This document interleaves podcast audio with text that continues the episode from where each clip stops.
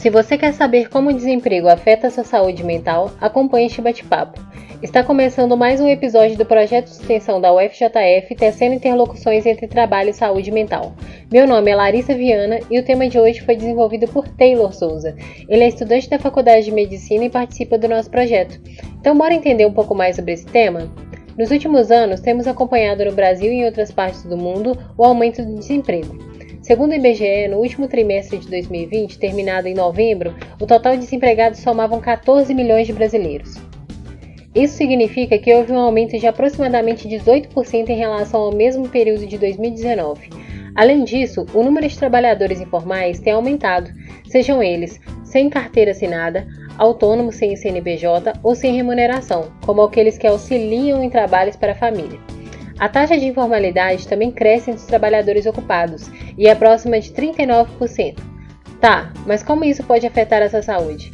Na nossa sociedade, o trabalho é extremamente prestigiado. Podemos perceber isso quando perguntamos a alguém: quem é você?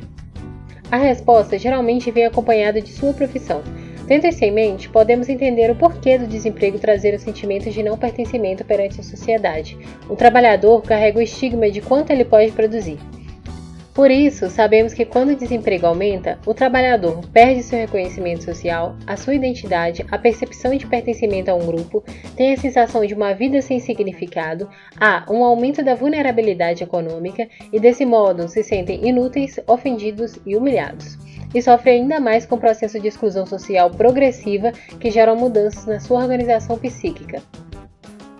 Ainda é importante dizer que o desemprego faz com que os trabalhadores alterem radicalmente sua realidade cotidiana, alterando tanto suas relações interpessoais, porque deixam de conviver com seus colegas, quanto as suas metas e objetivos, e isso pode gerar conflitos no relacionamento familiar, isolamento social, ocorrência constante de uso de álcool ou de outras drogas, apelo anormal para a religião ou esporte, entre outras coisas. Mas o que esperar para o futuro? De acordo com a Organização Internacional do Trabalho, a recuperação do cenário de desemprego vai melhorar na medida em que programas de vacinação forem implementados. No entanto, devemos ter em mente que países subdesenvolvidos como o Brasil terão maior dificuldade para se organizar devido ao fato de ainda fazer opções de governo limitantes, como, por exemplo, a instituição do teto de gastos com educação e saúde.